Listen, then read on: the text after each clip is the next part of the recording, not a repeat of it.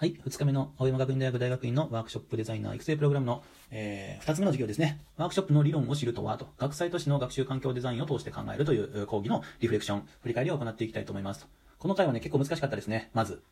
で、理論の話が多かったので、えっと、すぐ使えるわけじゃないと。ただ自分たちのやっていることを説明するときに、え、引用文献みたいな感じで使えるので知っといてほしいと。で、もう一個ワークショップがどういう経緯で発展してきたっていうか出来上がってきたのかっていうのを説明してもらいましたと。まあ、ご飯食べた後で結構眠かったっていうのもあり、まあ先生も、まあそういう感じだと思うので、まあすぐ使えるもんじゃないから、えー、ゆっくり聞いてくださいっていう、そんな感じでしたね。まとめから言うとですね、えー、ワークショップの背景には社会構成主義っていうのが背景にあって、で、学習科学っていうのと教育工学っていうのを合わせて学際領域っていうんだけど、えー、そういうのが生まれてきて、その次に学習環境デザインっていうのが生まれてワークショップデザインになっていったよっていう、そういう話でした。でそれぞれの、えー、理論とか主義とかについては、えー、本当にこう、深掘っていくとどんどんどんどん、こう、なんていうの？知識が深まっていくけど、ワークショップデザイナーとして実践者としては、えーえー、今後ゆっくり知っていってくださいねっていう感じで、えー、たくさんこう、多くを説明したわけじゃないと。まあそんな感じでしたと。なんで、えー、グループとしては学習環境デザインっていうの中にワークショップデザインっていうのが生まれましたよと。で学習環境デザインっていうのは、えー、学際領域っていう中にあると。で、学際領域っていうのは社会構成主義が背景になっているよっていう、こう、円の、複数の重なった円みたいなことを考えてもらったらいいかなというふうに思いますと。まあ、社会構成主義っていうのはなんか大学生の時ぐらいにゼミの先生に教えてもらって本を読んだりとかしたんだけど難しかったけど結構そこからずっと興味があって、えー、言葉は知っている、ちょっとは知っているぐらいの段階でここまで来て、やっぱり僕があの興味のある領域ってこういうことなんだなというふうなことを改めて感じさせられましたという感じですね。はい。その中に、まあ、バンデューラさんとかジマーマンさんみたいな、えー、名前の人が、えー、ワークショップは参加者の自己効力感がとても重要ですよとか、循環的段階モデルっていうのがあって、主体性とかセルフコントロールできることが重要ですよとか、そういうのを高めていくことができますよと。えー、そんな話をしましたと。で、えっ、ー、と、カリアド先生っていうね、カーリー曰く、えー、WSD に来ている人たち、ワークショップデザイナー育成プログラムに来ている人たちは、まあ、能動的に学んでいる人と言えるのではないかっていうことをなんか仮説として持ってはって、そのための研究も今やってて、えー、僕らは研究対象になってアンケートに答えてると。そんな感じですね。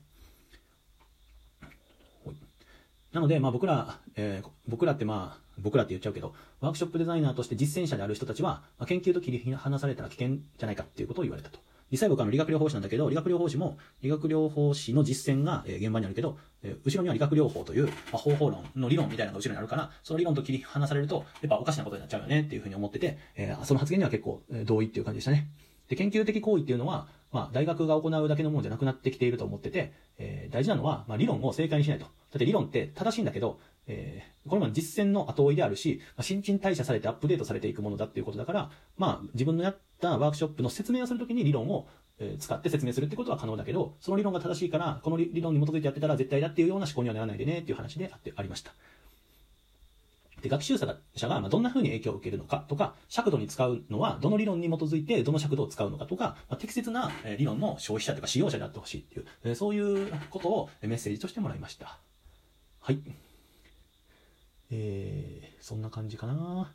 あ、あとまあもう一個、えー、すでに1日目のリフレクションで話したかもしれないけれども、えー、構成主義、社会構成主義、社会的学習理論みたいな話の中で、えー、ビゴツキの、えー、発達再近接領域っていうのがあって、え、できないこと、で、一人ではできないこと、逆に支援者がいればできること、で、一人でできること、みたいな段階があると。丸、えー、一人でできない、その周りに支援者がいればできる、で、その周りにできるがあるとすれば、えー、なんて言ってたかな。ちょ、覚えてないな。支援者がいればできるとできないの幅が伸びしろで、どういう支援があればできるようになるのかっていうのが、足掛け理論って言われたかな。で、そ、その説明をするために映像を見せてもらって、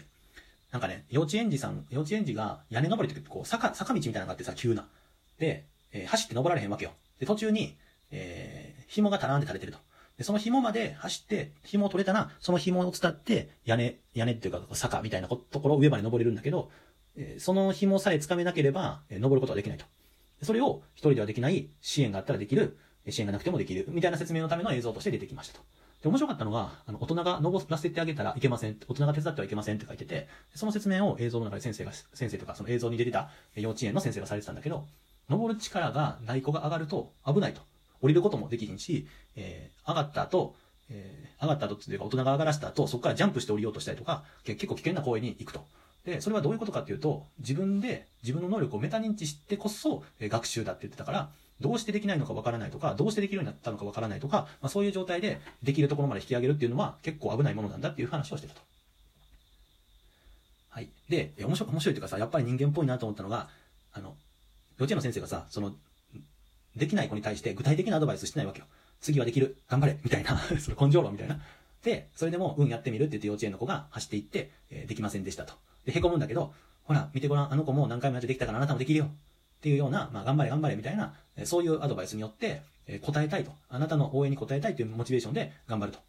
で、えっと、実際その映像では登れるようになるのよ。で、登れた時に、その瞬間喜んでないわけ。できたよってみんなに言って、でみんながわーっていう歓声が上がったりとか、拍手してる姿を見て、まあ、褒めてくれてることを確認して、ああ、なんていうの、できたっていうことも認識するし、ここにいてよか、いいっていう、ここにいてよかったと、応援してもらえて、やれることになって、できたと思えて、承認もされてっていうので、認識が進むんだなのでそれを大人が途中で飛ばしてやってしまうと、そのできたっていうところで感じる様々な体験を奪っているから、まあ気をつけなさいよと。だからできないことが決して悪いわけじゃなくて、できるまで作るための、ま、デザインをしていくのが、まあ僕らの仕事だよみたいな話の具体例として映像が上がっていましたと。はい。そんな感じかな。なので出てきた理論みたいなことを、え、最後に、え、知識として、え、これから調べたいなと思っている人がいるならばということで喋っておきますと。えー、構成主義だね。社会構成主義。社会的学習理論みたいなこととか、えー、社会構成主義学習観っていう、まあ、分かち合うことで学習するよっていうような話だったり、ピアジェの発達段階理論、えー、ビゴツキーの発達細近接領域、で、レイプとウェンガーの正当的周辺参加っていうやつ、で、バンデューラ社会的学習理論、えー、ブルーナーの足場掛け論。